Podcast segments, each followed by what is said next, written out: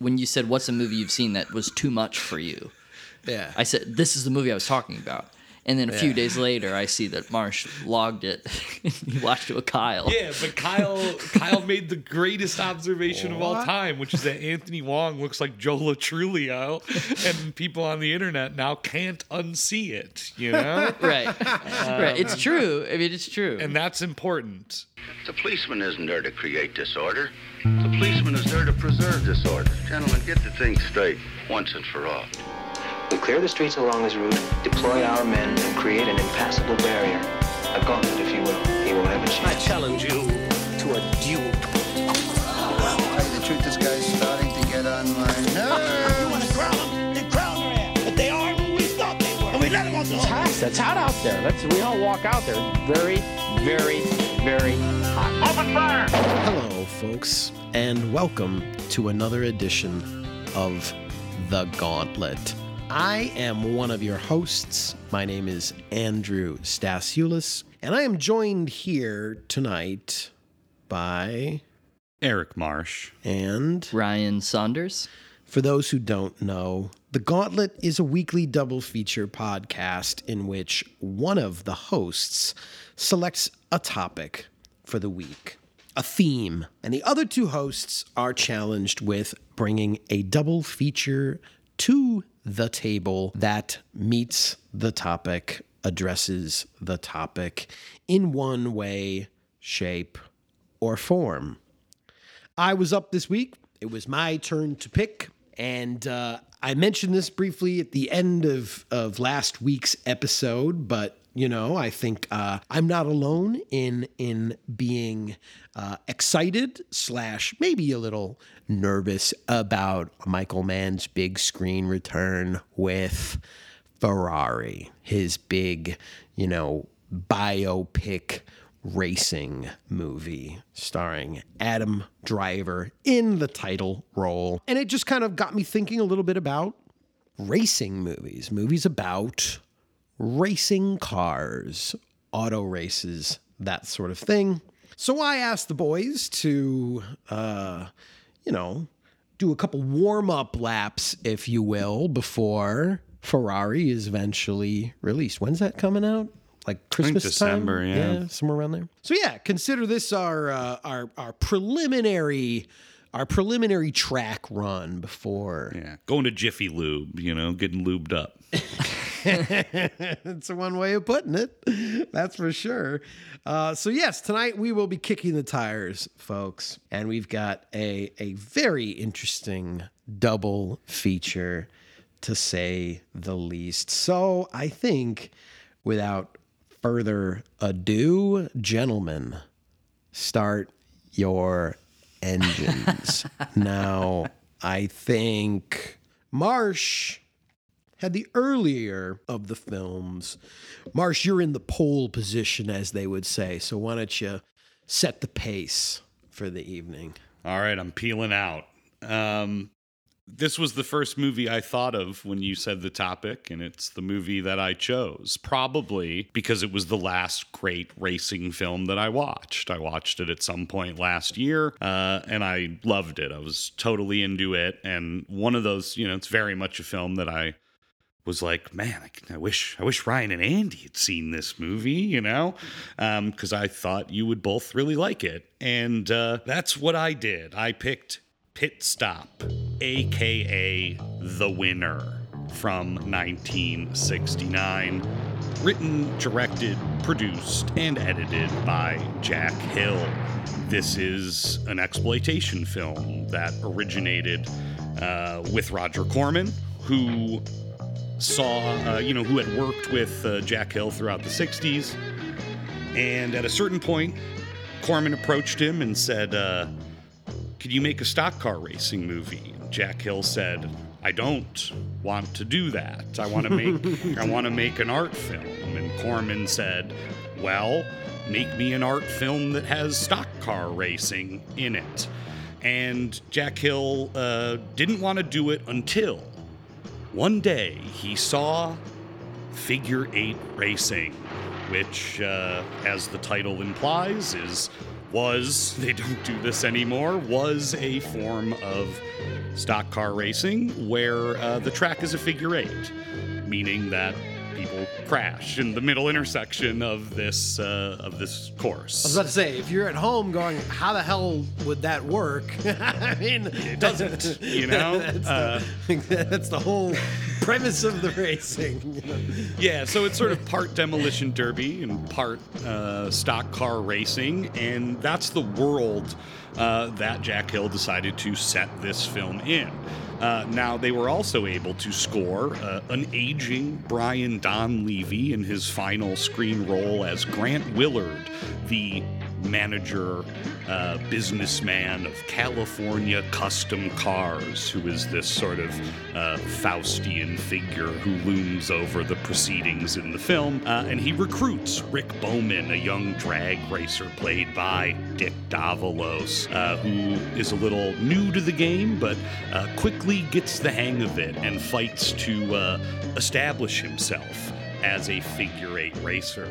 Standing in his way, Hawk Sidney, played by Sid Haig, who is just going off the entire, the entire movie. Um, there's a lot more to it. Uh, it's, uh, you know, cheapy, black and white, but I think it's very, very well done. Um, and interestingly, Hill called this the, uh, in retrospect, he called this the last great action movie in black and white because by the time it came out in 1969, even drive in theaters didn't want black and white films anymore. And so it could only play at the second and third run theaters, uh, as of course everyone was phasing out black and white in the late, middle of the late 60s. Uh, it took two years from production to release, uh, a film that, of course, uh, was forgotten for many years until uh, it was revived largely by Quentin Tarantino uh, and home video in the 90s and Um, it's a, it's a, you know, it's a, a lot of carnage, car carnage. Uh, it's got a really uh, funky score, uh, and uh, we'll get into it. The dangerous world of figure eight racing and uh, all that that entails. So uh, that's pit stop. Hell yeah. Now Ryan, uh, in the in the number two car this evening, uh, why don't you tell folks about the uh, the the the death defying auto racing spectacle you brought us? Yeah. It's funny that Pit Stop and Jack Hill was tough to program in, in theaters or at least just the drive-in because my film boy oh boy they couldn't get this thing out of theaters they kept this thing in the movie theaters for years and years and years but i'll get to that a little bit later when i was looking up some racing films there were a lot that seemed really appealing to me. And I don't know if the reason I ended up picking what I did had something to do with maybe this subconscious impulse of thinking about my own experience with racing, primarily just being the Pinewood Derby and designing my own little wooden toy cars out of pine wood uh, to race, you know, with the scouts. And that was always a really fun activity. And I feel like I won a couple years. I remember like one year doing it at the mall. And then I think I also came home with like a VHS of Fellowship of the Ring that same day, kind of like a an award. prize, you know? Oh my God. Or maybe it was just around the time that film was in theaters and there were like den fathers being like, we can't take our kids to this. This thing is so bloody.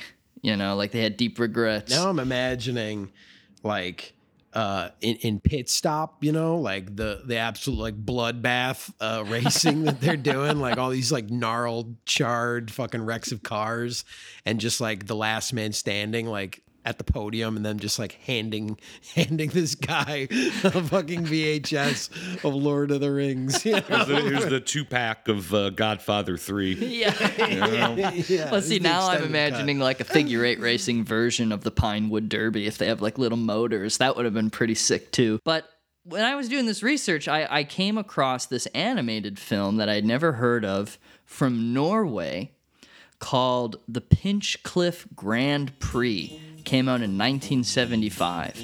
And when I saw the way these cars looked, it immediately evoked that sensation of me of thinking about putting together my own little Pinewood Derby vehicle and the joys with that. Uh, so I couldn't resist, and I, and I had to bite. This film was a sensation when it came out and was for many years. As I mentioned, it was uh, in theaters for a very long time. This film was shown in theaters every single day for 28 years, from 1975 to like 2003, uh, primarily in Norway, Moscow, and Tokyo. People love this thing. It is still like a cherished film in Norway. I think it's the most financially successful film to ever come out of Norway, shown at Christmas Eve every year. And it, it was also the highest grossing stop motion film of all time until it was unseated by Nightmare Before Christmas. So, and it was interesting that it just kind of feels like something that was really well known, and I guess it kind of reminds me of our discussion about animated films, where it's not really my area of expertise, so I had just never heard of this thing. But when I saw the little models, I couldn't resist. This film tells the story of a, a an inventor and also bicycle repairman named Thomas Rimspoke, who lives. Well, on- can we can we d- address something here? Well, I was, Sorry. I was going to. I is it about the names? yes. yeah. So I uh, became quite attached to the way the names were all translated into English. Is that? Yeah. Well, how did you guys feel about that? Do you want?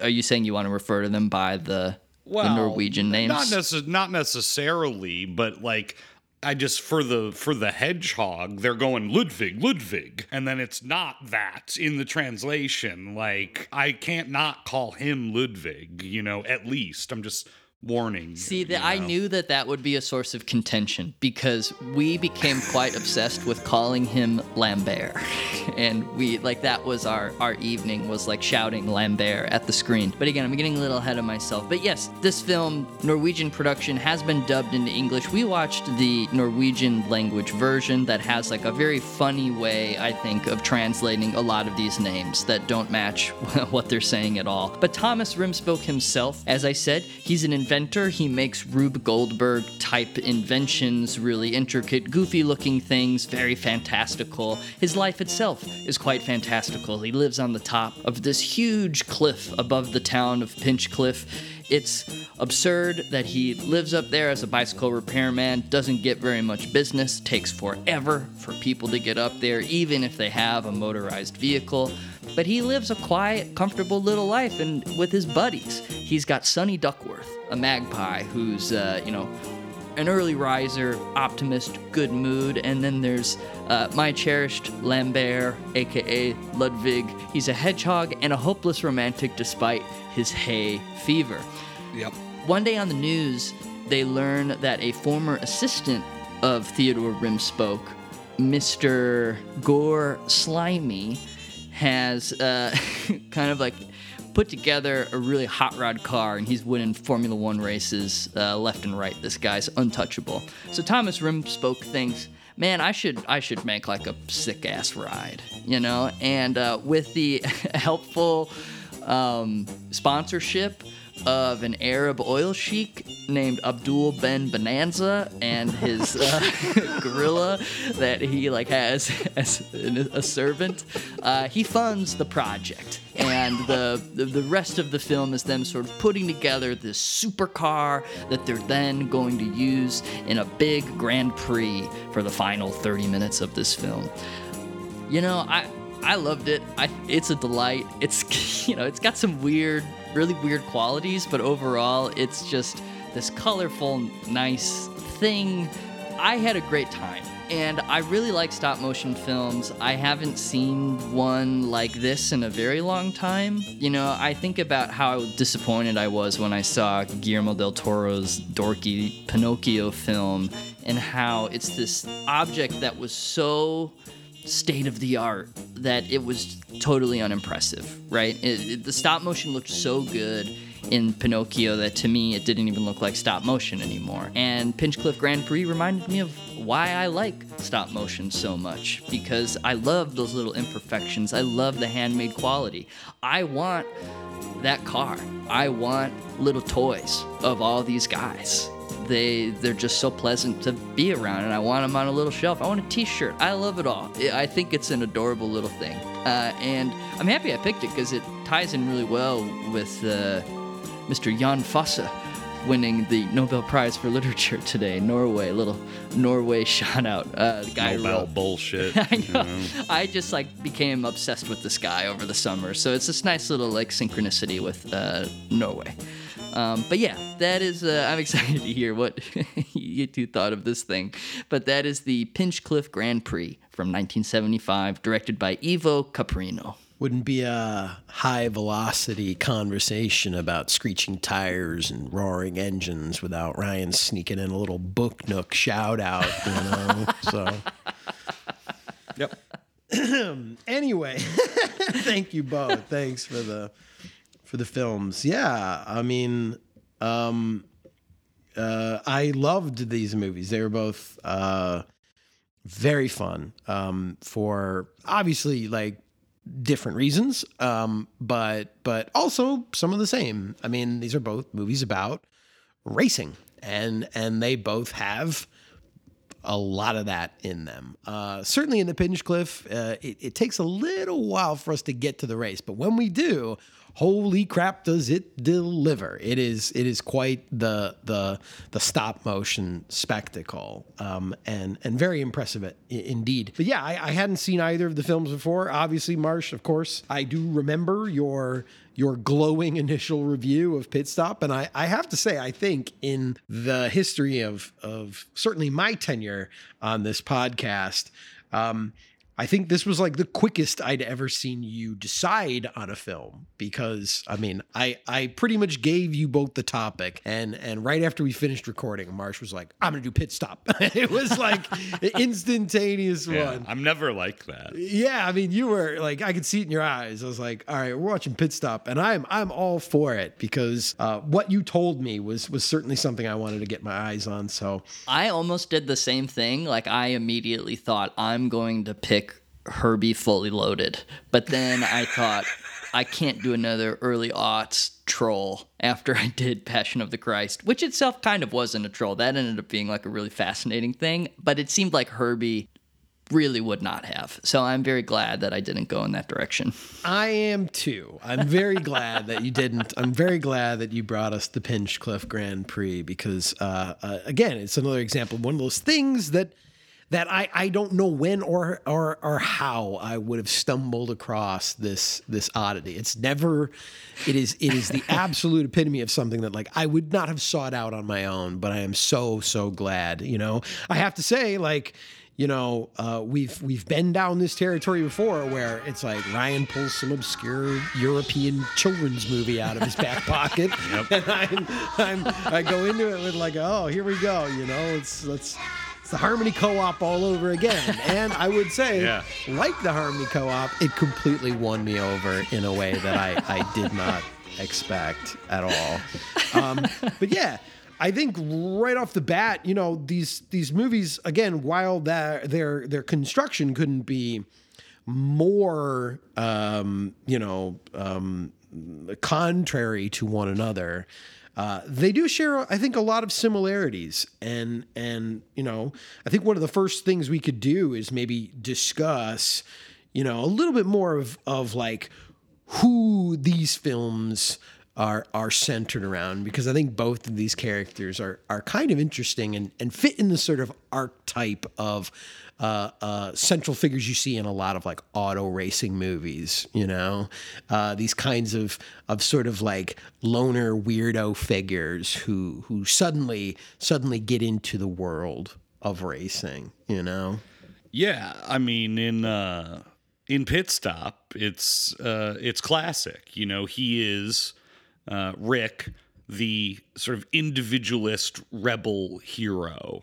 And the film is very concerned with sort of his conception of independence, right? And freedom uh, within the confines of the racing structure. And it actually more than once made me think of the lusty men on this rewatch, where I'm thinking about men driven to the brink by these thrills the threat of death, the specter of death looming every race, you know?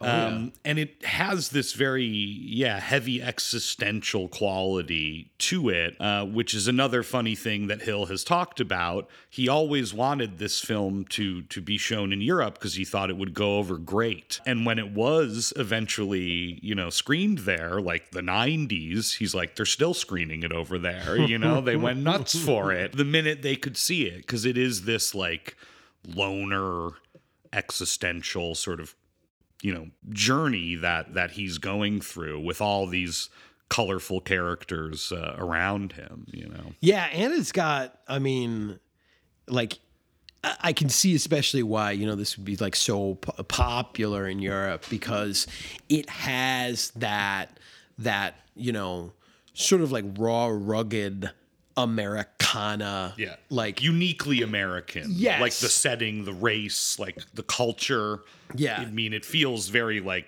regional you know and and like it's it's easy for this kind of vibe to to translate to sort of again like kind of like Route 66 kitsch at a certain point of you know oh here's the guy with the jeans and the boots and the and the pompadour right? And his you know 57 Chevy souped up with a with a 370 you know cubic engine or some shit like that right? Hot rod magazine. Yeah, leaning on the hood of the car, right, as they're getting ready to drag her. Like it's got that kind of vibe, but but this like uh that energy is so real. And again i think because of the fact that it is this sort of like cheapo that was leaning very heavily on like actual people and an actual scene you know there's an almost like anthropological aspect to this film exploring a subculture like a subculture that did kind of exist and it is this thing that seems like too crazy to fucking actually believe but like the rodeo right? There's a a whole like system. There's a there's a hierarchy and and there are rules and traditions and all these kind of rituals that yes like the the lusty men we we we are like carried into by these yeah rebellious loner loner types. And it was funny too because it got me reflecting on like just the whole like for lack of a better term like vibe of the opening of this film you know with the soundtrack. Dude the walking bass line is yes So the sick. fucking walking bass line. Like just these like random like souped up cars just kind of pulling into this kind of empty like american street and like lining up and you know something's gonna go down and everybody's looking so fucking cool. Like it got me thinking about funny enough, right? Like talking about the kitsch of it all, like our conversation about Deuces Wild last week, right? And that's like what happens eventually, right? It's like, oh, remember how cool all that shit used to be? And then you get a bunch of like hack 90s actors like going around pretending they're Dick Davalos, right? But not on their wildest day, not on their best day, could they carry the kind of like you know, uh, sweat. They couldn't. They couldn't carry it all. You know, they couldn't carry it any of it. Um, and it also got me thinking about. Like I think all of our really kind of like I think we all had a, a disastrous reaction to the new uh, Nichols movie coming out. That seems you know what is it the Bikeriders Yeah. That again is like it's like it's just so obsessed with the kitsch of it all, right? The look and everyone Yeah. like posing and looking so cool and and and it's like a fucking coffee table book. This is not a coffee table book. This like smacks of a certain like yeah, almost almost like poetic like ugliness that that you know comes from those streets. And like you said in your intro, like it's because he went and saw this thing actually existed and then was kind of like that's it right like Yeah. i'm gonna get in there Yeah, I would say similarly, the ideal I aspire for can be seen with the authenticity of someone like Theodore Rimspoke and that man's loner life. That's something that could easily be turned into kitsch, but there's something about just that purity of of his loner lifestyle and the peace he has because that's like the biggest difference. I hadn't actually considered how similar these protagonists were, and you're you're very right, Andy. And I think that's like something fun that links these movies. But I think the difference being while one is very existential, I do think that Mr. Rimspoke uh, has really found his peace and he's found his rhythm. And even in moments of crisis, he kind of has just a relaxed smile on his face because he's still just doing what he wants to do and he's having a very nice time doing it. I mean, he he chose to have his bicycle repair shop at the top of this giant cliff because he, you know, he knew that he'd rather just not have to deal with the business of it all. You know, Yeah. he's got other things to do. like yeah, he's got to like sit and know? watch TV with his buddies eating de-wrinkled raisins because everybody just deserves a treat in the evening every now When and then. Ludwig asked for the licorice, I fucking lost my shit. That was like, Ito, o con que versos ni lo buen, lo crispotela. I'm yeah, sorry. I, like I'm I sorry. can't get over. I'm gonna call him Lambert, but Lambert, he is maybe my new favorite creation in all of animation ever. Yeah, I, truly, his every single second, every frame, every painstakingly animated frame of Ludwig slash Lambert is such a treasure. delight. It really is. And I, the joke became last night we were watching it. I could just kept saying to Molly, "I'm like, you're Lambert." Like everything about this guy, like this is your life. Like this is how you go about everything, which is like really nice, you know? Same expressions, same same fears, same secret courage and being, you know, smart at the right times. Very nice. But yeah, I mean Rimspoke, you know, he he is someone who is obsessed with the nuts and bolts of his productions and the joy of uh, or of his inventions and the things he's creating and the joys of that. And i think that pit stop has a lot of that too. The the inner workings of a car the subculture the being being obsessed with the nuts and bolts of all of it but not really making a big show of it you know just having this proficiency. And i do think that that's something that links these loners. The difference, of course, is that uh, Pinchcliffe has sort of socialist values, and uh, Pit Stop uh, not only has existential values, but in the narrative of the film, as uh, Donlevy says, uh, it's Darwinian, it's war, it's winners and losers. That's what it is. That's what racing is. That's true. and it's pitched on those very American terms, and, and in a sense, yes, he's he's right. You know. Uh, especially because he is pitting his own racers against each other, you know, to maximize his profit, to maximize his potential success. He's not just letting these guys loose on other drivers and they're, you know, destroying other drivers or whatever, but like no, he's pitting his own guys against each other in this like evil game of uh of chess. Oh know? yeah, yeah. And I think again that's something that I really, really admired about the film is just how incredibly, like from the get go, like there is no. Uh, there- there's not a touch of sentimentality here. There's there's nothing even romantic about this. I mean, you could maybe make the argument that that yes, something like Lusty Men does also like get into the kind of like you know the the, the masculine romance of the rodeo. This everyone is a fucking like asshole, a cutthroat, Drunk. a drunk, a loudmouth, or you know, uh, like somebody who's who's downright like uh, on on a, on like a death drive, essentially. You know, like that's it. That's that's who populates this world. And like, yeah, Donlevy, of course, is the most like at first anyway, the the most like inherently like villainous character that that makes it very clear like how transactional all of his interactions are with people. You know, it, he he of course witnesses this this opening drag race between uh you know Rick and just some like some dweeb. some guy, some four eyes guy, yeah, some know? Buddy Holly. Yeah, some, some fucking yeah, Buddy Holly guy, you know, and uh, and the race, of course, is aborted once the guy kind of like loses He control. crashes into a fucking house. yeah, and, and like literally house smashes was that? yeah, some person's fucking front door. They made you this movie for seventy five thousand dollars. I know, and they and they like they really did just like run a car like straight into the front of some fucking like house, you know, in like Pomona or whatever, you know, wherever they're racing. Yeah, Redondo Beach. yeah, yeah, you know.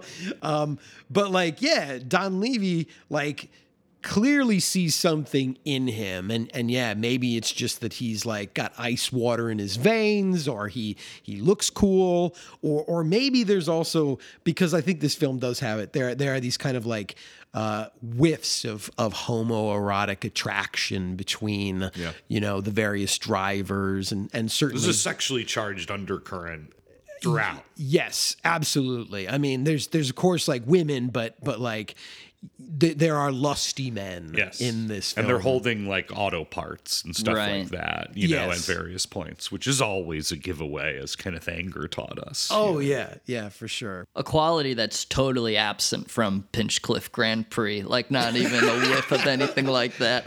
Uh, I disagree, actually. Uh, I feel like. Um, oh, what you mean, like Sonny Duckworth and Yes. and Lambert? yes, Like yeah, no, not sleeping Lambert, together? but uh, no, no, no, no. Solan, aka Sonny, uh, he has a little sort of like what I was thinking of as like Oh. a Gonzo esque uh, sort right. of romance with the Sheik's uh, bird lady, lady yeah. bird. Yeah, his magpie. Yeah. Yeah, the other magpie, and it's like in in all this the uh you know Muppet movies where Gonzo's always making eyes with like a hen, you know, like a, a chicken or a hen, and it's like that.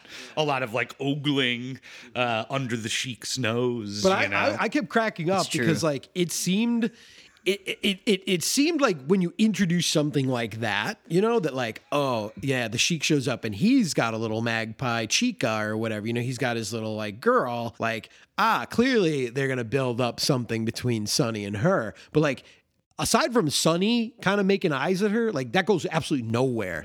Like she never Right. even like talks to him. Like there's even like this moment where I laughed where they're like sitting, I think at the race or something at some point or at some event, and like he kind of like leans around the Sheik, Sonny does, and like waves at her, like, hey, you know, like how you doing? And she doesn't even like wave back. I mean, it's like totally unrequited, Yes, you yes, know? yes. So I guess yeah, it's, maybe it's small, but I'm just saying. Oh yeah, know? no, it's no, true. it's, Yeah, it's I- there. I, I- picked up on it. Yeah, sure. I I'm, I can't believe I forgot the vivid image of a like ah. magpie lady belly dancing with a gem on her belly, and then clearly Yes. what must have been like the animator's finger inside the belly of this puppet to do the belly dancing. You know, just like wagging the finger around.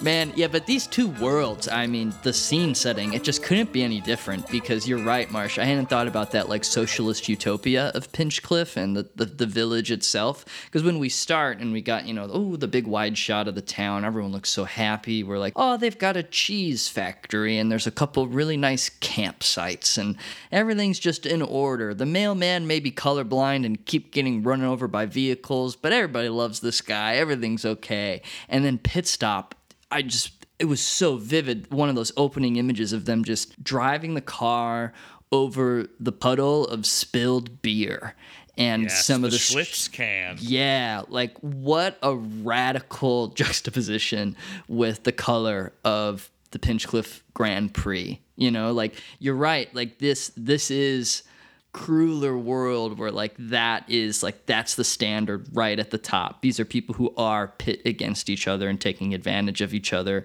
purely for profit. Yeah, just the spaces of the film are, are harsh. Junkyards and the 190 Club, which is like a car racing bar, like Yeah. motels, you know, it's this very like underbelly transient sort of like thing, you know? Um, It's just such Yeah, an very- amazing looking movie. I Yeah, it looks I- great. Yeah, I was obsessed with the way that that pit stop looked all around. I mean, it's it's nice seeing something from 69 shot in black and white just on the streets of LA like that. It's a very specific vibe and, and sheen, I guess, to to to that era. And I think what's so cool about it is that it creates this kind of like weird, uncanny space that makes the film feel like outside of time. Mm-hmm. In that it it's like it, it a lot of the cars they're driving as well are like much older older, yeah. older models and and the way everyone's kind of like dressed i mean some people have like a sort of like late 60s fashion but like y- i kept watching this movie and be like yeah this is like 1957 or something like that. You know it's it's it's it, it looks decades older than than it actually is. And i think that that yeah screening it in something like 2023 it's just this strange this strange object that that you know feels almost like you know some some kind of like you know folk almost like a folk song that somebody has Yeah. sung like over and over again. Like this is just a different version of it. And you know we even kind of get that aspect.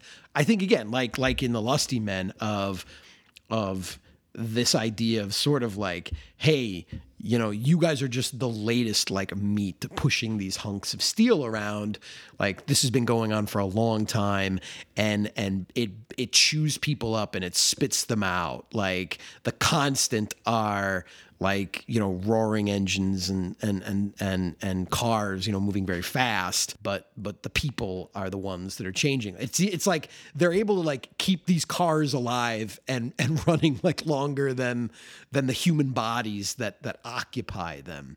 You know there's that like awesome moment where when rick is uh he's sort of like struggling uh, and, and I, I like how we see his kind of like journey progress because of course he is a, a very confident man at first as he rolls in there and, and more or less predicts right off the bat you know he's going to be a great champion he's going to win his first race and he gets like dumped unceremoniously. Yeah, like starts a fist fight on flipped. yeah just just you know completely wipes out in his in his first go around and he sort of struggles you know like to to to make his way until like a certain older figure kind of comes in to give him a few pointers and help train him this old guy That guy felt so real. Well, what I noticed in the credits, and I don't know if you either looked into this, but like, you know, there's all these actors listed, and then there's a whole title card that had all these names saying, like, as like themselves. Mm. And I have to imagine that was Jack Hill, like, you know, in the figure eight circuit being like, hey, let's get some of these guys who hang out at these tracks, you know, these actual race car drivers. And that dude definitely has the vibe, the energy Oh, of yeah. like, yeah, he's he's he's speaking from actual experience that he has racing. And of course, driving. We see him like driving this car, this like decrepit broken down old man gets into one of these like hunking pieces of steel and and is just like making it sing, you know, like making it move effortlessly around Even though he lost his leg in 29. Exactly. That's the point, right? that's that's the point I'm getting at. Where he's just like telling these stories and is like, you know, yeah, I went to the wall once, man. That's what somewhere you don't want to be. Happened back in 29, and again, you're like, that's 40 fucking years ago or Yeah. whatever. And here's this guy limping around the track still, you know, like Yeah, if Jack Hill told me that that was not a real guy, that that was an actor, I would say to Jack Hill, that guy lied to you. like that's a real guy. That is like the rawest, realest dude you'll ever see in something like this. I wanted a little documentary about him. Yeah, that's like knowledge. That guy, you know, for as stilted as his delivery is, like he's not hesitating like a non actor because he knows exactly what he's talking about. When I went into the turns, I was on the low side. Then I let the car drift towards the center of the road so that I could protect both the outside and the inside. Now, if you want to pass the fella, you must first observe his pattern of driving. And if he goes into the turn on the low side, give your car a flat slide to the outside and cut in short, and then you've got him. Now, there's just one more thing. If you haven't learned how to play a harp, stay away from that wall. okay. Now, let's try it again. All right. He's like going over like the intricacies of like how to pass someone and and he he explained it so like simply and effortlessly but i also was just like the geometry of what he just explained the physics of what he just explained I, it, it was like a scientist like talking to you you know? And here he is this fucking like toothless one-legged broken down old man and like he's he's on a whole like another level. And i just remember him being like you got it? And just thinking to myself like no not at all dude. Like you made it sound way too easy right now. Yeah, I think like in that spirit, you know, Pit Stop in the best way, of course, like any film at this budget, right? Feels like a, a handmade film, you know, and it mm-hmm. feels very thoughtful and considered, even though it's also very ragged and haphazard. And one of the things that I noted in, in this watch was just how great the rear projection is integrated in the races, especially the way it's edited. But I watched an interview with Hill where he, it's on the Arrow DVD, where he explains they did their own rear projection. They couldn't afford to do professional rear projection, it was too expensive. And so they rigged up their own, you know, they shot their own plates they they rigged up like it's just the size of the frame like the rear projection you know? It's like like just outside of the frame is nothing. They shot it in some guy's garage and they shot all of the in the, all of that in one day. They got every actor to shoot all the car stuff in one day and it's so well integrated mostly because he keeps it very brief. And like watching this movie again, I was just really impressed with his editing. And now I have a theory, uh, which is sort of like a carpenter theory of editing. Uh, Jack Hill was a musician. He came to filmmaking later in life because he had a, a career as a session musician. And I found this fascinating. He became an expert in an obscure Hungarian instrument. And so he was basically a player on anything Eastern European uh, in the 1950s. He played on Dr. Zhivago as a session player. He played on all these great scores just as a musician and then drifted into film, enrolled in UCLA, was classmates with Coppola, worked with Hellman and Corman, you know, just one of those guys. But it was like he drifted to it late in life. And I'm thinking this guy knows music. When you watch the editing, Yeah. it's so good. It's so fucking good rhythmically. Just like a guy like John Carpenter who grew up around parents who were classical musicians. It's like that metronome, you know? It, it literally doesn't miss a beat, you know? Like Yeah, I can very easily imagine him sitting in Monte Hellman's den with some instrument Hellman had never heard of before. Just you know, setting the setting the mood. Everyone hanging out on the shag carpet. I'm I'm I was I was more picturing like, you know, he's sitting in some some recording session. Uh, they they got like on the screen, you know, some some shitty scene from Doctor Zhivago, and he's got like a balalaika, and he's just looking at that, going, "I could make one of these better than this guy." You know, like this this movie sucks. You know, I should make movies, man. It's like this. All right, you know, The cymbalum, the symbol. a type of chordophone composed of a large trapezoidal box on legs with metal strings stretched across its top and a damping pedal underneath. Hell yeah, dude. Told you. It's Hell yeah. insane. And here I am staring and looking at the Pinchcliffe Grand Prix, thinking like, God, I wish I was even eh, remotely as talented as these animators, being to like have this job. I'm sure it's like very arduous and like unbelievably painstaking, but the idea of just like playing with all those little figurines all day. When Molly was watching it, she said, "How do I?" just get the job of someone who knits the scarves and sweaters of little creatures in animated films like this, you know? Well, from what I read, it was a very small crew. So Yeah. again, it, it is a very like handmade film. Of course, I mean all stop mo- stop motion films are handmade films, but like really, this felt yeah, it did. f- It feels like a vision, uh, not something made by a company or something like that, right? Just a bunch of goofs being like. Oh, and what if all these animals then like played a played in the band in the courtyard, you know, at the car unveiling? And I wanted to bring up, of course, Lud- is wait, who busts out the harp? Uh, the, mouth, mouth harp. harp? Ludwig, right? Yeah, Lambert. Andy, you gotta love that. I did. I appreciated that. You know, as a as a as a uh, part player myself. You know, uh, yes, I I did really. I, I I felt the jamboree. I, I wished I'd been a part of it. You know, That that reminds me of a connection that d- only just clicked right now for me when you were mentioning how Jack Hill was an actual musician.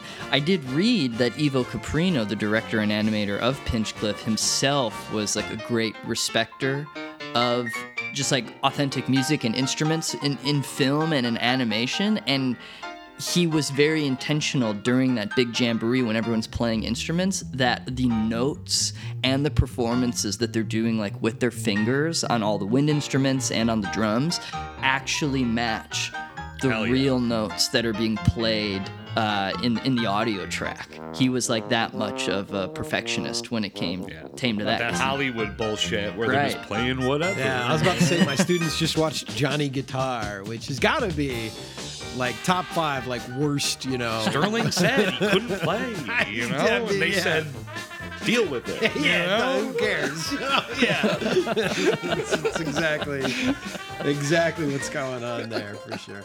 Yeah, I mean, like that's that's the thing that you know you can really sort of marvel at while you watch watch the film is is the attention to detail in in the Pinchcliffe Grand Prix to all of the objects, the entire world. I mean, it it was way more intricate and elaborate than than I was I was expecting, and I just found myself just staring at at so many of these tiny little objects and just being like, look at the amount of craft in just creating this thing his fucking desk that he's working on and just being like every single one of those little things they built you know? The cars my god the the detail on the cars and especially like his car which which of course just has so many insane like levers and buttons and and light up switches. I mean Yeah, that dashboard just like made me nervous. I mean, yeah, you know, especially compared to like the stripped down, like you know, The uh, steel and ru- yeah, that these guys are in for sure. I mean, Yeah, I couldn't believe how many things were always moving in Pinchcliffe Grand Prix because it's even the camera itself. There was so many moments of the camera zooming in, dollying, sliding back and forth while things were still moving even in the background where there's depth, where there's characters looking at things if they're spying on someone and they're moving and the camera tracks and all those things are still moving in the background. It's just yeah i mean it's unbelievably impressive. It's the kind of thing you expect from a really big budget like chicken run or something you know like a big budget stop motion animated film that had resources like that hollywood would have. And just imagining this in 1975 and and especially being like a norwegian child like oh my god. No wonder this thing was in theaters every day for 28 years. Yeah, I mean, it is it is one of those things that I, I think you could like at any age you could watch this movie and like and and just uh, be enraptured by by something else. You know and obviously maybe also the same things but like yeah if you're a kid obviously this shit's goofy it rocks everybody's cute and weird and funny and it's colorful it's bright it's constantly moving it's constantly flowing. But yeah if you're an adult you just sit there going like jesus christ look at the you know like look at the work that went into this. This is amazing. You know and yeah there's also magic of course you know but but you do just sit there and and really kind of appreciate that yeah that that quality that man again like even in even in things where you've got computers you know animating shit today and, and you can kind of get a computer to do anything they cut so many fucking corners compared to what these people had to do yeah with their their fingers and and i'm imagining like like magnifying glasses and tweezers and all I know. kinds of shit you know Well, Yeah. you know, I uh, I consulted with the only Norwegian I know on on Twitter. Uh, shout out Olav, and he said, uh, you know, they've remade this, or they've basically like spun it off three times in Mm-hmm. since 1998. Uh, and he said none of them hold a candle to the original, you know, obviously. Yeah. But, you know, it was nice to hear that confirmed, you know? Yeah, I saw the one from 98 is a hand drawn animation, and then the subsequent two, I think, were computer animated or Yeah, I just really think bad uh, stop motion. But Yeah. they look really cheap. They look like straight to video stuff.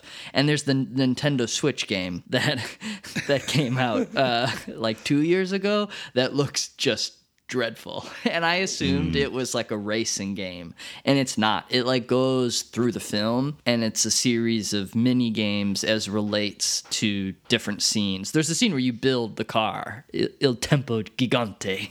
You know uh, and it's just like a point and click moving the pieces around. But since you were talking about the dashboard of the vehicle itself, there was a joke I think I understood, but I also like don't know if I understood and I just wanted to ask you guys like what the hell it meant is when they're when they're first showing off the car at that big jamboree and there's all the music and he's showing off all the features of it, he does point out the fact that he has three vials of blood on the side of the car and he's got like the two different blood types and then there's another one that's blue in case they come across like an aristocrat. Like what the what what was that? I I have no fucking idea. Like I that went way over my head. Yeah. I mean It's that must Norwegian be humor. Yeah, Yeah, I was about to local say that's some yeah, that's some like fucking like very obscure Norwegian stuff Yeah. going on there, and maybe maybe you know Yeah, your may- friend I'll on Twitter ask, could yeah. could Yeah. help us What's out with that, one. Like yeah.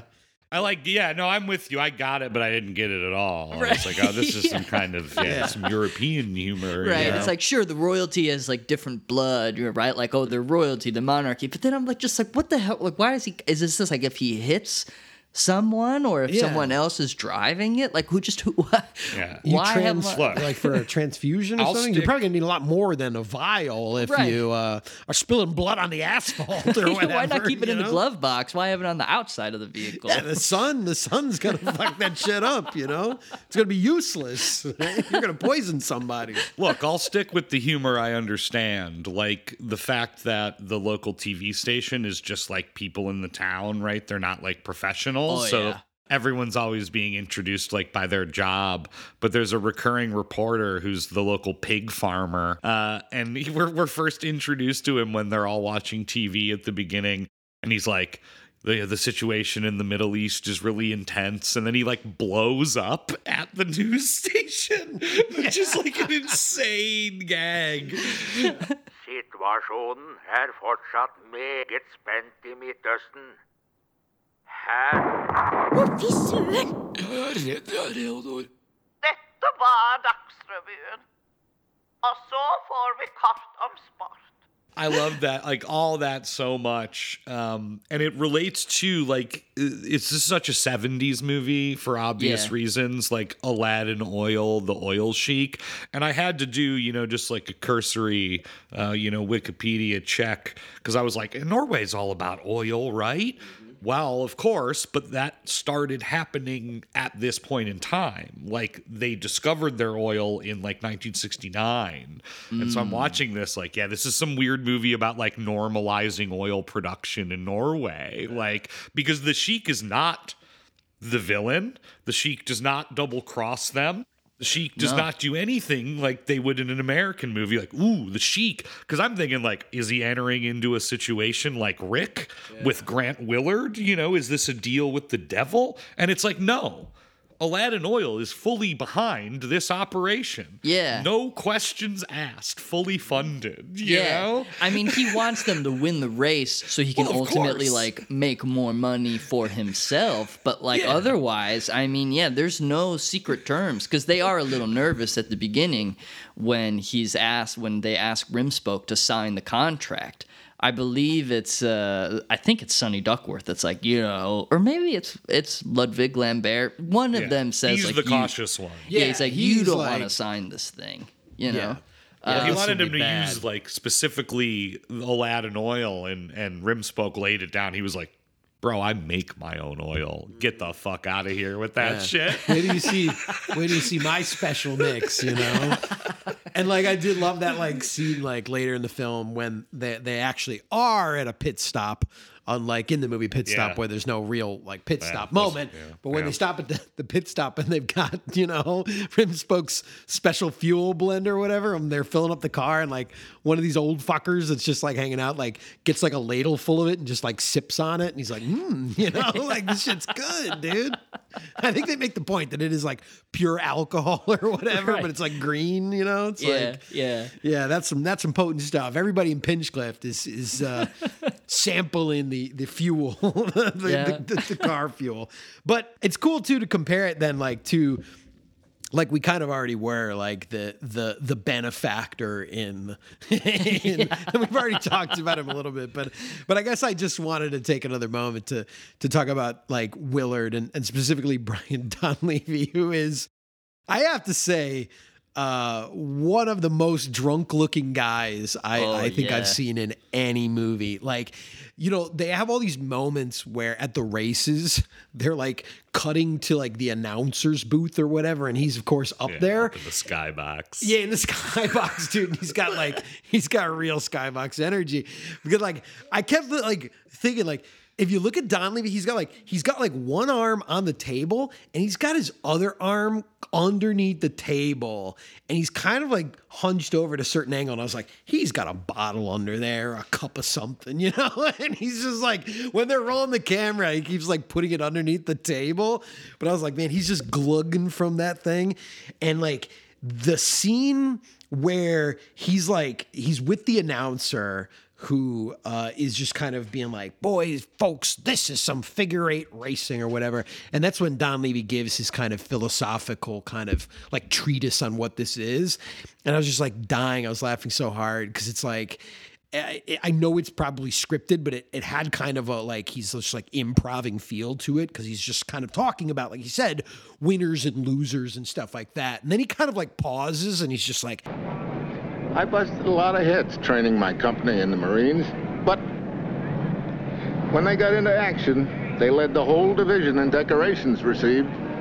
What was left of them. and it just kind of like hangs there. It's just this real like dark moment. And again, the implication being that like, yeah, this was an officer who just like ordered guys to their fucking death, you know? And now he's just talking about it like he's fucking John Madden. And he has that like drunk John Madden kind of energy. Holy you know? shit! Like- I was thinking the same thing. I was like, and I'm like not even a football guy, but I was like, this is John Madden energy. That's like what I kept thinking about with him.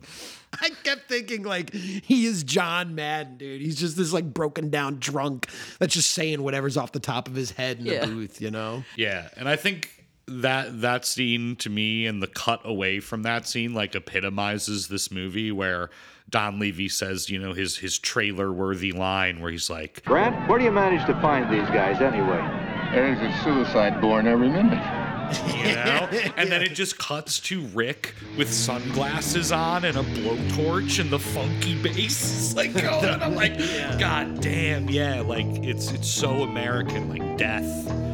That's it. It's just American death, you know? like and a funky bass line while we're working on our car in the meanwhile. Yeah, man. And you know, you also got to put that in the context of when this film was released, like the height of the fucking fatalism of the Vietnam War. Certainly by, I mean, I know this was shot in 67, but, you know, I think for America. Also a bleak time. Yeah, also a bleak time, but yeah, the late '60s and and just Americans being like, yeah, dude, like death. You're gonna get drafted. You're just gonna send get sent to die in Vietnam. Yeah, like, you get drafted uh, by Grant Willard in figure eight racing. I mean, he's basically drafted. Yeah, you know? I mean the the the opening. It, it, it- there's a really great bookend of shots in this film. They're not like the the precise bookends, but like he has this like framing that he uses twice. Like first when Donlevy goes and as you put it, like drafts him out of jail, right? And he has it framed where we we just have this like perfect like full shot of the the police station. And like in the center frame is just the doorway. And it's it's it's it's just this awesome shot of of Davalos in the doorway of the jail. And it's just like perfectly kind of like composed and framed shot. It was very like Kurosawa esque, you know, like just straight lines, everything very geometric, and a, a telephoto lens kind of like flattening it out a little bit. Um, and then we see that same kind of setup at the end of the film, not to get too far ahead of ourselves, when he's leaving the hospital. You know, to go on to like nationals or wherever the fuck they're going, the the the the bigger races, that that sort of thing. And and again, you know, with Donlevy sort of like dragging this guy along to presumably like his death, you know? Awesome shit, man. No doubt about it. Yeah, but but yeah, that that fatalism that I think like speaks so well to you know the the the the really cool shit of like the kind of like new Hollywood era and and America at the time. And it's interesting when bad vibes actually do creep into Pinchcliffe Grand Prix, something that is so delightful. And I actually couldn't even really figure out what the bad blood was between Gore Slimey and his former mentor Mr. Rimspoke. did they ever really outline why? Because they keep talking about, like, oh, this Gore Slimey, like, he is just up to his skullduggery. Like, was it that he just got, like, a hot head and then felt really challenged by the idea of Rimspoke building a new vehicle? Or was, like, I couldn't tell if there was other bad blood. He stole his design. Yeah. He he broke from the the co-op and and went out on his own and stole Rimspoke's So he's out design. there, yeah, he's out there winning F1 races Mm. with designs that he took from the lab. Wow, you know? that sucks. I can't believe I didn't even pick up on that. That is that is skullduggery. I know that the characters keep asking like, "What does skullduggery mean?" But like, that's what skullduggery means. That's the definition right yeah, there. and they Yeah. actually too, you know, shout out Ryan. You actually you win the week because uh, they reference Ferrari uh, in Yeah. Pinchcliffe Grand Prix, which was uh, very nice. You know, just to see that and hear that in Norwegian. you Yes, know. yeah, man. I I love Gore Slimey though, and I love his assistant. This like little evil shifty crony, guy? yeah, Yeah. that like looks like Frederick Wiseman, like Yes. this is like skull shape. Um, Jesus but they dude. do their own little commando raid on the Pinchcliffe uh, Yes. shop. You know, because they go in to, to futz with the car after they had like successfully finally put it together. Yeah, to sabotage the the tempo gigante. Uh, Yeah. and and that's I'm glad you bring that up because that is that is you know one of my gripes with with uh, I, I wouldn't say the film, but certainly with the the auto racing team of of Rimspoke and and Ali Ben Bonanza them. You know because it's like look yeah, they they they didn't do their due diligence. Right, as you mentioned, you know, they all have referred to, you know, this guy as being like the essence of skullduggery of of Yeah. of of malevolent sort of, you know, uh, activity, and they are aware of the break-in. And it- again, it's it's it's it's our boy Ludwig Lambert, who who of course like raises the alarm. You know, the the cautious one, of course, is like, hey, you know, this is a this is a place where sabotage could possibly occur, and I believe we are beset upon by villains. and and they they grab their their frying pans and their brooms, and they they go out to to you know to to clear the to clear the building. But they know that somebody broke in. They know that, that Yeah. and they have to assume it was that. And they don't even check the car. They don't even give it a good once over, which you'd think you'd really want to do. You'd want to investigate every inch of that car to see, okay, what did they do? They they they clearly fucked with it in some way, shape, or form. But of course, they don't. They're they're too pure of heart, you Right. know, or they Yeah. they think that they caught him just in time. That of course builds into the drama of race day. Did anyone else think when Gore Slimey and his henchmen were driving up the cliff that they had an epic sorcerer moment when they got kind of stuck on the bridge for a second? Oh yeah, dude, the This pre- suspension bridge. This predates sorcery, as you know. Oh, okay. You know, I mean, freaking big cinephile. So You know what else it predates?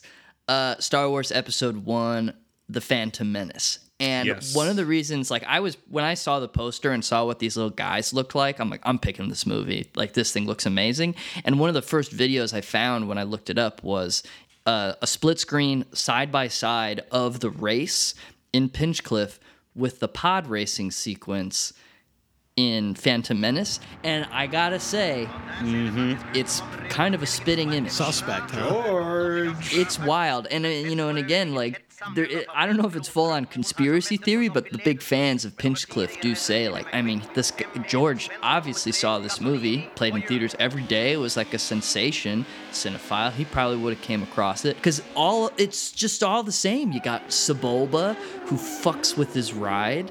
You know, he, he messes up the the pod, uh, Anakin's pod racer, and then when the race starts, you know his car, his pod racer doesn't start right away. Same for Il Tempo Gigante, and then and then it's like moment for moment, it's it's replicating how dynamic that race is in the Grand Prix. It's so cinematic, and I yeah I couldn't believe it. I, it- while while watching it in real time, watching the film, I'm like, yeah, this is the pod racing sequence. I think this was a huge inspiration. So Sorcerer and Phantom Menace. Uh, dealing You're with blast. the yeah. I'm also I'm also calling out Tony Scott rubbing his racing. You stole all your moves from Pit Stop. Uh, I learned that, of course, they shot the figure eight scenes with five cameras. And unlike shitty directors who put their crew in harm's way, uh, Jack Hill realized that they had no insurance. So he had to be the one at the intersection. And he's actually, you see him in a shot on accident, but he was the cameraman operating at the intersection. So they had everyone else on the outside, and he was in the middle of the figure eight race, figuring, well, it's his goddamn film. If anyone's gonna die, it'll be him, you know. Wow. So uh, you gotta respect it. And folks, I mean, I, I, I cannot emphasize this enough. Like that was uh, entirely possible when you see Yeah. the dude. constant, constant like auto wrecks that result from one of these dumb Friday night fucking races. I mean, holy shit. Well, fun part about that too is that th- I, this was really noticeable to me on the second time. But one of like the the magic of this movie is that uh, when people crash, the race doesn't stop. In real life, the race stops like completely. You know, they clear the cars, they do the whole thing. But when people crash in this movie, he just cuts to more cars driving. And by the time they whip around or get into another crash, you've completely forgotten about the cars that just crashed. It's like never ending. Yeah. Like there's no downtime. It just feels like constant crashes. Like it's crazy feeling. and again, Hill was like, no one's ever pointed this out to me. You know? no one's ever pointed it out to me. They're like, you red flag, you know? Like doesn't exist in this movie. No. But it uh-uh. doesn't need to, you know. You just have the voice of the announcer, and like I, I was just laughing. Yeah, which is awesome. And again, like it's it's a really like it's it's well constructed on on Jack Hill's part of being like, okay, cool, and we're just gonna have in the background this announcer like helping us keep track of the action, the cars, and they're very good about like calling out the numbers and Car reminding zero, us. by the way, Mr. Zero, less than zero, you know? Sure, yeah, yeah, yeah. But I also just like loved it because like the voice of the announcer is just constantly saying like that's figure eight racing like and yeah it's just like I, I i'm aware like this is horrible. Stop this somebody you know? But he just keeps like calling it out like like we can't we can't realize what is happening here. I mean, yeah, it's it's it's it's a nightmare. I I actually went to a demolition derby once uh, years ago, years ago, and and was like so eager in my like childhood imagination, being like, this is gonna be wild stuff. And I just remember it just being like just such a like a, a brutal slow like slog you know and just like watching guys just yeah like just demolish cars but like in my mind i was expecting them to go a lot faster Yeah. than they were so this definitely kind of alleviated that that letdown of my first demolition derby because this in my mind is what a demolition derby is It oh, is Oh, yeah. guys going Full as speed. fast as they can head first the other thing about like demolition derby that like the intricacies of it that i only realized seeing one like an actual one is most driving in demolition derby is done in reverse because your engine is in the front of your car you don't want to smash your engine. So these guys are all driving in reverse and basically just like, you know, invertedly rear ending one another. That's the goal, you know, to clip a guy's engine, but with your rear. In this, it's head on. I mean, full frontal, like just.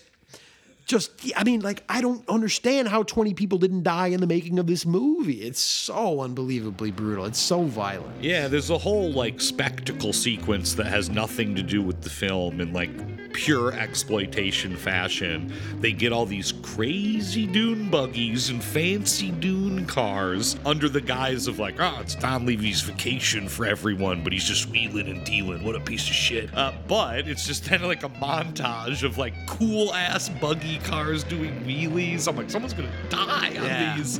Those things Uh, look straight out of Pinchcliffe Grand Prix, too. The dude Yeah, buggies. they're very like bespoke. they are. They're like goofy. They're elongated. You know. Yeah. And it also uh, it made me think of Durkee because at a certain point we don't have to get into the whole like uh, Ellen Burstyn a subplot. But Oh, like yeah. Rick runs off. She she's in this her first film. Ellen McRae. Uh, she runs off with Rick and makes out with him in the desert, and it like looked to me like Durkee, um, which is a terrible thing to be thinking about. This is what the Gauntlet has done to me. Like two people are passionately kissing, and I'm like Durkee. You know what the fuck, man?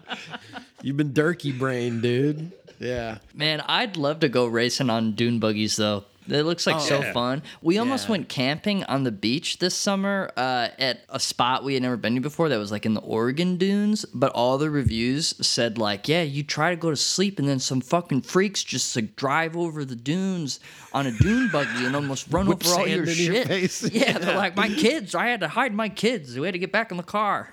I was like, good lord. It's like the Yeah. culture is probably terrible, but it does look like so much fun.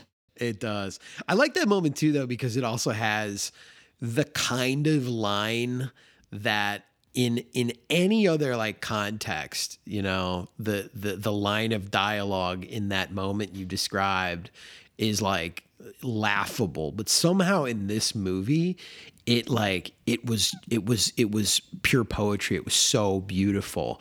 Uh, this is when then when Rick, you know, he he goes and finds uh, Ellen Burstyn, who's the wife of of McLeod, right? This this hot shot but good guy driver. He's a he's a pretty boy and he plays it straight. He's not. And it's like it. real racing too. Yes, Not yes. figure eight. Yeah, he's not into this smash mouth figure eight shit, you know. Uh, he goes and finds her, and and they they have this moment where they're sitting there, and and he's got like a beer that he just like chugs, and then like whips out into the desert and says to her something along the lines of like, Is there any place left in this world where there aren't any old beer cans? like that line in like any other situation, you'd be like, what the fuck is that like that? But it's somehow so like it's the perfect thing to say for this character in this movie at this time. I mean, it it it oh god, I think it was like my favorite line in the whole movie. And then, of course, while they're on the beach, the sound of engines start to fade up, and it's like the sound bridge carrying them right back to the racetrack. It got me thinking a lot in this movie just about the the the actor Dick Davalos as he's credited here, Richard Davalos as he was credited in, in some other movies, and thinking like, man, this guy, he's got that look. I mean, he was in East of Eden with James Dean as played his brother. And and it's like, yeah, like this guy looks like James Dean's older brother for sure. So handsome. And I kept thinking to myself, like, aside from East of Eden, I was like, where have I seen him before? I know. I've seen him before. You know, I Kelly's He Heroes. He is in Kelly's Heroes. Ryan, have you ever seen Kelly's Heroes? Clint Eastwood? No, it's oh no. Oh. I, for a second, I thought it was the Roger Moore film. Yeah, Uh, Kel- it's it's a Clint Eastwood joint, but it's a, a Brian G. Hutton film, you know. And Richard Davalos is in there, and he's got no lines, maybe one line in the entire movie. He just plays like the cool sniper of like the unit, like that's his kind of vibe. But Rickles says all the lines. Right, but I was thinking like like man, like watching him here, like it's like he's he's fucking compelling, man. He's so good. And like was his deal just kind of like a Hopper-esque thing of like kind of getting lost in the late 60s and 70s? I don't know much about him. yeah, there's not much out there, but it's like, dude, this guy was fucking handsome as shit. And he had that like cool, like, yeah, like devil may care, like I don't give a shit. That that perfectly summarizes a certain type of hero found in movies of like the late 60s and early 70s. But like for me, this is like a star making turn. Obviously, it's a tiny ass movie that like Yeah. nobody saw at the time, but like, god damn, I wish there was more shit with him like like this, you know, in this vibe, in this mode. It's crazy how all of the main actors are good. You know, in a movie like this low budget, obviously. You know, it's on a spectrum. Like Donlevy, of course, he like is maybe dying. he died like five years later, four years later. But uh, you know, he looks stiff, you know, but Oh, he's yeah. still you know, when he's got the suit and sunglasses on, like you wouldn't want anyone else. Yes, you know? when he's when he doesn't have to like move around or necessarily talk too much, like he does look like a nice like sober presence. But like, Yeah. there's one scene with Donlevy where, where he's like he's like at the like the fancy garage or whatever with McLeod, and like he he's got like a phone call or something. Someone's like you know like you know Willard phone for you or whatever, and it is like a, a, a an oddly long sequence of just kind of like the camera tracking him as he kind of walks through the whole garage, and he's like Frankenstein's monster the way he's trying to like make sure he's not like weaving too much or bumping into like the the, the, the shit that's in the garage like. I was very impressed with his ability to like keep a straight line going for that. But but yeah, speaking to like all the great performances, I mean like the the thing that really like yes, I mean there's a lot of surprises in this film. Obviously like the awesome car racing and and all these just cool ass people, but like man, the the relationship throughout the film of Rick and Hawk and and just the the play between Rick Dav- uh, Dick Davalos and, and Sid Haig like was was just the essence of like again this kind of like cry macho shit we talked about before. Like seeing their like their rivalry their hatred their their like violent uh, uh like sort of climactic moment uh, where Sid Haig, after getting flipped in his like fancy fucking ride, like tracks down Davalos and just beats him within an inch of his life, destroys his car. But then when they come back together in the next race and Davalos wins, the shame of Sid Haig, like that he presents, like how wounded he is oh, in that moment was like I, I- was I was like really like well, I'm getting I'm getting like touched by this in a, in a way that I was not prepared for. I mean, those guys were cooking in that, and again, there was this this for me again like this kind of like raw homoerotic a- attraction that that certainly I kind of felt with Sid Haig's character towards him, you know, in this this very compelling way. I mean, man, I was I was so for all that. Yeah. Speaking of compelling, I want to talk about the names of everyone who race in the Grand Prix because I was laughing my Oh, yeah. fucking ass I wrote off. them all down too, man. Dude, Yeah. Rufino Bring 'em out. Gasolini, the Turin Daredevil, uh, the German Heinrich von Schnellfart, the Swede Ronnie Turnup Anderson. yeah. Uh, there's a, I think there's a couple I missed, but uh, the Argentine Carlos Fandango, described as the pompous playboy who ran slap into a wall and escaped, Yeah, or whatever. Oh my God, the Irishman McQuirk. That's just like racist, you know. I was, I was dying. It's so fucking funny. Oh, I loved it, dude. Yeah, I wrote all those names down too. Yeah, I was obsessed with Gasolini. I feel like that. I want that to be like my new nickname or Gasoline. something. Dude, can't wait to see Michael Mann's gas- Gasolini. Holy shit. Oh my god. That shit rocks though. It's such a great sequence. I'm so glad it pays off. I mean, I knew Yeah. it would given the reputation of the film, but like it is really kinetic, you know, and it goes beyond what you would even expect or think of a stop motion car race. Like it gets in there all of a sudden, like POV, and the camera, the Yeah. quote camera, is flying. It's like the same angle Walter Hill uses in The Driver, but they're doing it in stop motion. I was just like, what? The hilly terrain, like all the people on the side of the road.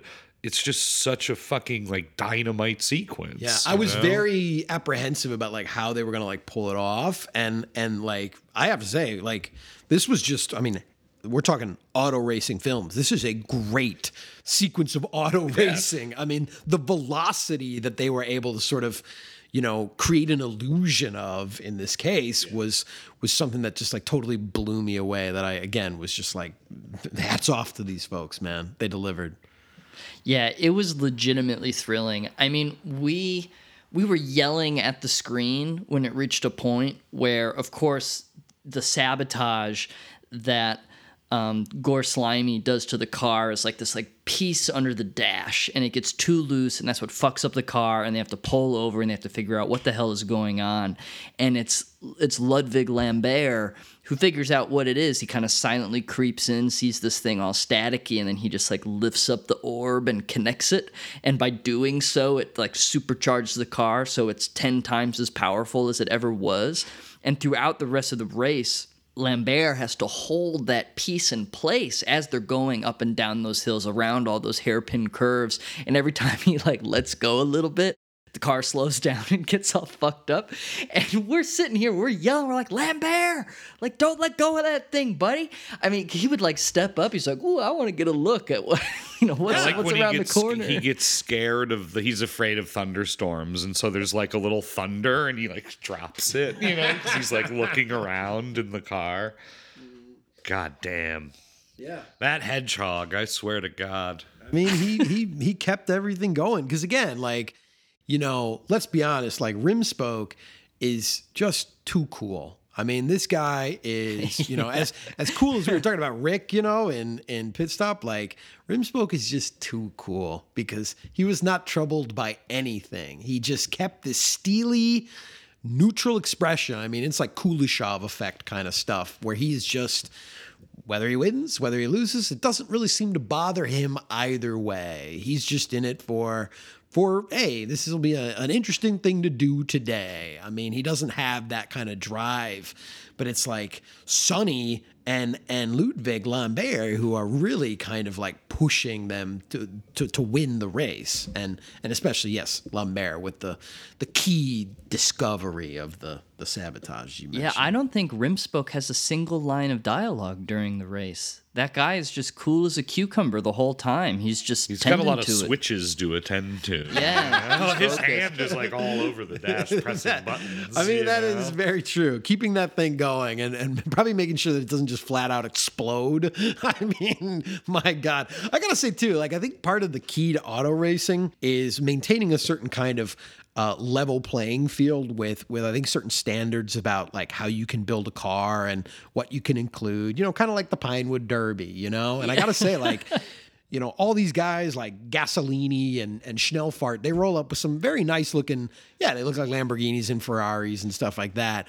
But if you're at the starting line and then you know Rimspoke rolls up with this car that's got like radar and eight rockets on the back. You know, I'd, I'd have to be kind of going like, wait a second, I don't know if this is going to be fair here. This guy's Yeah. got. Are there any rules? Yeah, You you, see the gas he's putting in this thing? Like, what is it? It's green. It's like, there's staggered speedometers. When one becomes overloaded, the like speed uh, like spills over to another layer of s- s- uh, like measurements because the thing just goes too fast. Yeah, I'd be like, can we investigate this this car a little bit here? I don't think these are, you know, stock parts. That's for sure. Yeah, but then there's fucking Gore Slimey who's got his his James Bond tricks with his vehicle. He's got smoke that he can shoot out the back. Like he's also got like secret evil evil things going on in the inside of his vehicle. Yeah, well, I, I wouldn't call it secret when on your dashboard you literally have a button that says "dirty tricks." You know, Yeah. again, I'd be calling the like the, the race warden over and being like, "Hey, man, can Yeah. you can you take a look at that button? like, what is that connected to?" I mean, I don't think they allow that in F1. no, definitely not. You know, I did think it was so funny when the announcer says like, "Oh no, it looks like Il Tempo Gigante is, is on fire," and it's like, "Uh, that smoke is like so obviously coming out of the back of Gore Slimey's car. Like, what the hell are you guys talking about? Didn't have a great view. you I guess not. I guess not. You know who had a really good view though was uh, Angus Snapforth, the guy who shot the opening credits of Pinchcliffe, Yes. and then is also like the TV cameraman that is documenting the the race itself. Really nice. and I loved that too because you know the the way the film opened. You know what it actually was taking me back to? Comrades. It was taking me back to you know the, the Magic Lantern guy from Comrades, and again how we kind of talked about with that film that was you know the director's sort of sort of like playful way of talking about like independent cinema and handmade films and labors of love in in media and i kind of felt the same playful essence of of that here right it's like hey here's cinema folks and it's this weird contraption where it's this camera on like a, a like a, a penny farthing bicycle almost and he's kind of like biking around to to to to film the action you know You know what it reminded me of? The credits of Contempt. Oh, with yeah. Coutard on um, the dolly. Yeah, you know? sure, sure. definitely, definitely. I love that Pinchcliffe invoked comrades for you, Andy, and that Pit Stop invoked Durkee for you, Marsh. Like that. Wow. That is the ultimate. Like When I see sand, think of our boy. Think of our boy. But yeah, man, that car is just so cool and so fast. And it's just like what I just love that even right at the top, it's so obvious. Like it's just such a better car. Like he gains 15 seconds on that first lap, even though he starts like 30 seconds behind all of them. Like he's just so clearly the winner. And then even when they get supercharged, they just literally tear up the pavement, make the asphalt melt. And it's like, man, if they weren't if they weren't sabotaging him, it would have been a joke. And it Wouldn't would be have been very interesting, No, it you would have been a really Nah. boring race. He probably would have lapped him three times. Yeah. I like too the cutting to like the living room of people in Pinchcliffe, uh, which is a nice touch because I, I did get this general feeling as well that this movie i- is like, yeah, like this is us, Norway. We're these weird country bumpkins. Like now we're on the world stage. Love us, you know? And I was like, I do, I do, you know? totally. Like it felt, yeah, this sort of like we're in the spotlight, you know? Because, yeah, just the emphasis on like the community, you know, and like not just these guys, but the town. and that's why it's such a stark uh, contrast to to what happens to this like little community that develops in pit stop. You know there is this kind of like really like uh, awesome like team building kind of sequence of the film where they all do come together. Mcleod Rick and Hawk and and stop pulling in opposite directions but decide to become this kind of like super racing team to take down you know like. Yeah Sonny the the like the southern redneck racer who's here to just kind of like toy with all these like California idiots or something like that and they come up with this scheme you know it's like we're to use Hawk's like manic energy to, to sort of run out there and set a pace, a pace that's to burn his own engine out, but get Sonny to overextend himself. And of course, McLeod is supposed to win the race because he's the, the the real face of the team. And you know, Rick kind of comes up with this whole scheme where like, hey man, and I'm just here to back you up, you know?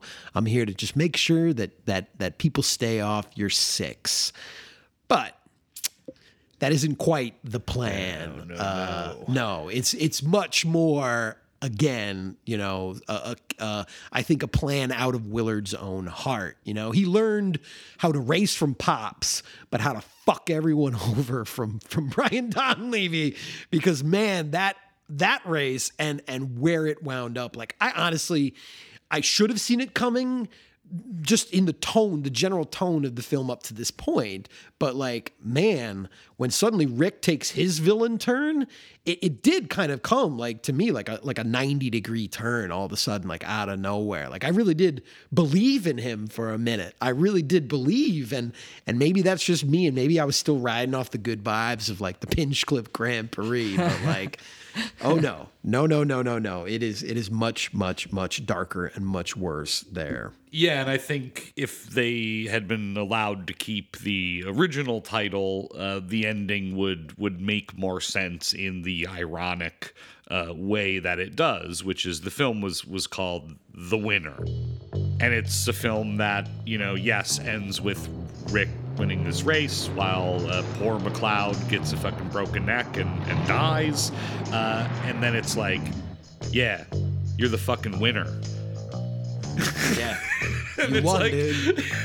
great, you know, it just is this hopeless, yeah, sort of again, this very like American thing. As Donlevy says, nobody blames you, Rick. Everyone's out to win.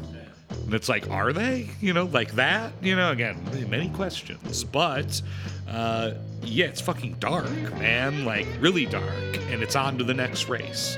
Uh, and that's uh, that's the winner, you know? Yeah.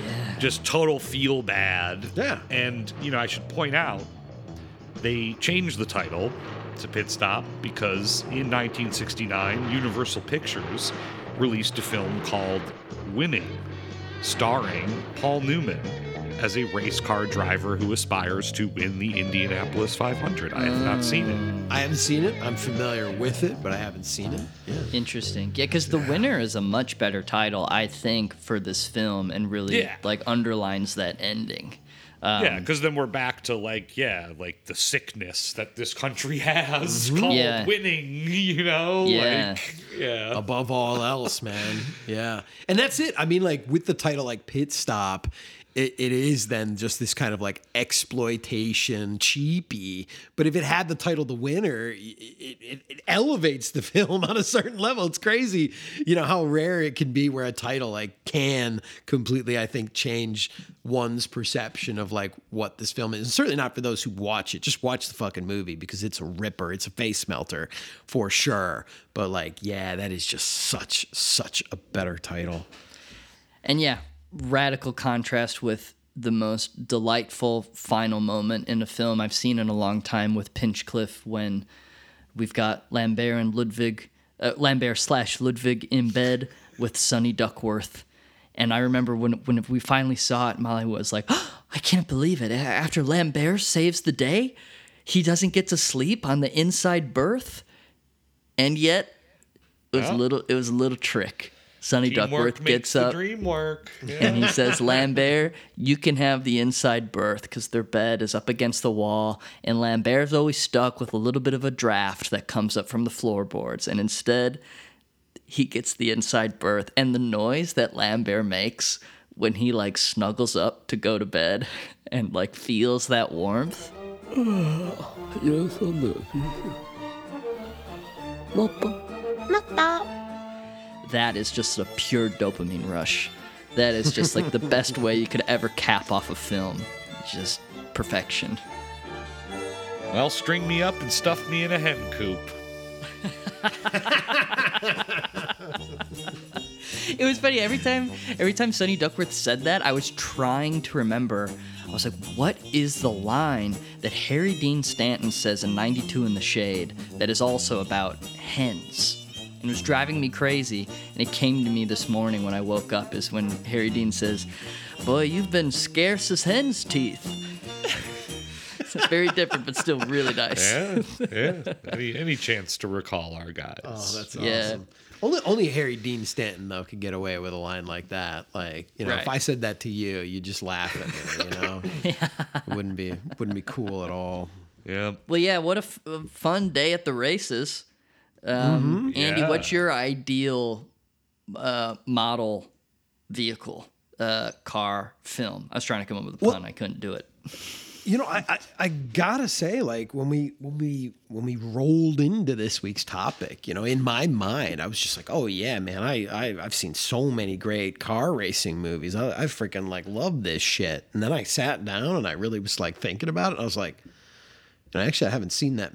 Many. I haven't actually seen that many. Sure. You know, I mean, I've seen some bad ones, uh, like Driven with Sylvester Stallone, which is a is an absolute like idiotic film. But I, I mean, if I had to to just like mention like one or two, because obviously there are like movies about people in in sort of I think less official kind of racing capacities that are that are pretty cool. Um, I mean, you you both know how much I love Vanishing Point. You know, I mean that's just sort of a guy racing himself, or I guess you know the entire Highway Patrol of the Southwest. But that's not an auto race per se. Yeah.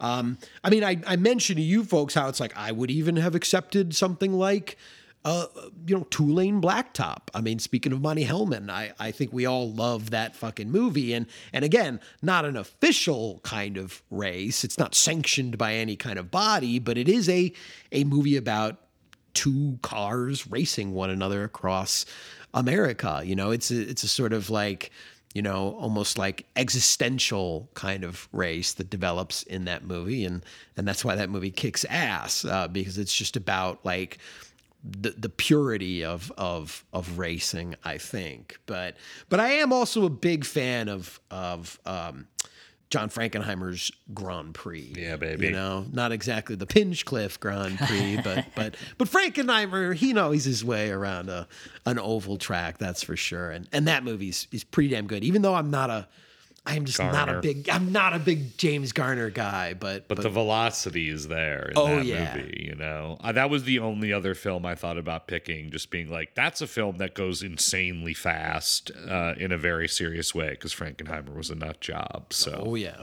Oh yeah, yeah, that movie's pretty good. Yeah. But James Garner, see ya, smell guess, you later. I guess I like Days of Thunder too. Do you like Days of Thunder? Did you ever see Days It's been of oh, Thunder? oh yeah, many times as a kid, but it's been it's been ages, Yeah. you know. The god Tony Scott also knows his way around velocity. Yeah, he saw Pit Stop. I guarantee it. I Or- really or, like- or not, but you know, I, I really like Cronenberg's Fast Company, his drag Yeah. racing movie. yeah. I've That- never seen that one. It's cool. Oh man, it's solid. It's no Red Line Seven Thousand, but Oh uh, yeah, that's a good one too. that's yeah, That's that's, sort of to me like the pinnacle of like the studio kind of like this era doing a version of it, and of course it's like Hawks is so fucking old, and yet you know it's such a great film full of full of weirdness and Jimmy Caan. yeah, so- young Jimmy Caan, Yeah. which is always like a sight to behold. But yeah, Fast Company's good, shockingly good, but Right. not shocking because it's David Cronenberg. Yeah. Just making a movie about one someone out. he loves. That's right. Hell yeah. Well, it was my turn to pick. And next week we have Ryan. You're Yes. up. So what do you got for us? I, this is a topic that uh, I've wanted to do for a while. Books. And not quite, not quite. Um, though, who knows? Maybe I could actually riff on the the naming of it. Perhaps we'll call next week. Uh, no, we won't call it. I was gonna say we could call it Clive Barker's The Books of Blood. But you know, watching Passion of the Christ last week had reminded me. Uh, Oh, even though. I didn't love it in that film, uh, one of my very favorite things in cinema is blood and guts. And I feel like we've flirted with that territory a little bit every now and then, uh, but we've never really dedicated a ton of time to that specifically. So next week, I want to see lots of blood, lots of guts. I want to see intestines. I want to see livers. I want to see arms and legs coming off. I want it to be even a competition. I am going to bestow a special pumpkin guts prize to whoever has the best kill uh, in whatever films you bring to me. And I'll decide the terms of that when I am confronted with it. Whether it's the kill that grosses me out the most or makes me giggle the most, we'll see. We'll see how I'm feeling. But there's a little prize in store next week for Man. blood and guts. I feel partly responsible for this, Marsh, because, you know, just uh, when Ryan was in town, we were sitting by the fire, and I was like, Ryan, what do you think is the grossest movie you've ever seen? Yeah. and, he, and I should have known it was coming, too, because he was like, you know, actually, too, I was thinking about this for a topic. Oh. Yeah, and I missed that conversation entirely, and then Kyle and I watched the, the movie that Ryan said. It was a movie that upset him deeply. Yeah. So here I am, just having watched the untold story Right. with Anthony Wong. And that was surely one of the most disgusting things I've ever seen. I mean, that's what he said to me. more. Hey, it doesn't have to be upsetting blood and guts. Most blood and guts give me joy. Uh-huh. All right. As always, uh, you know, find us on the internet. We're there. And send us emails, topics, whatever you want to Gauntlet Movie Podcast at gmail.com. Thanks, everyone.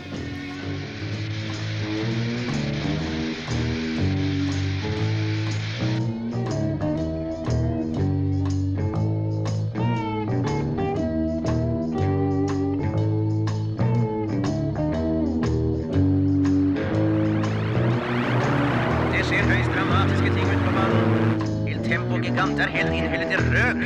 Er det brann? Vi er redd dette for en dramatisk ende.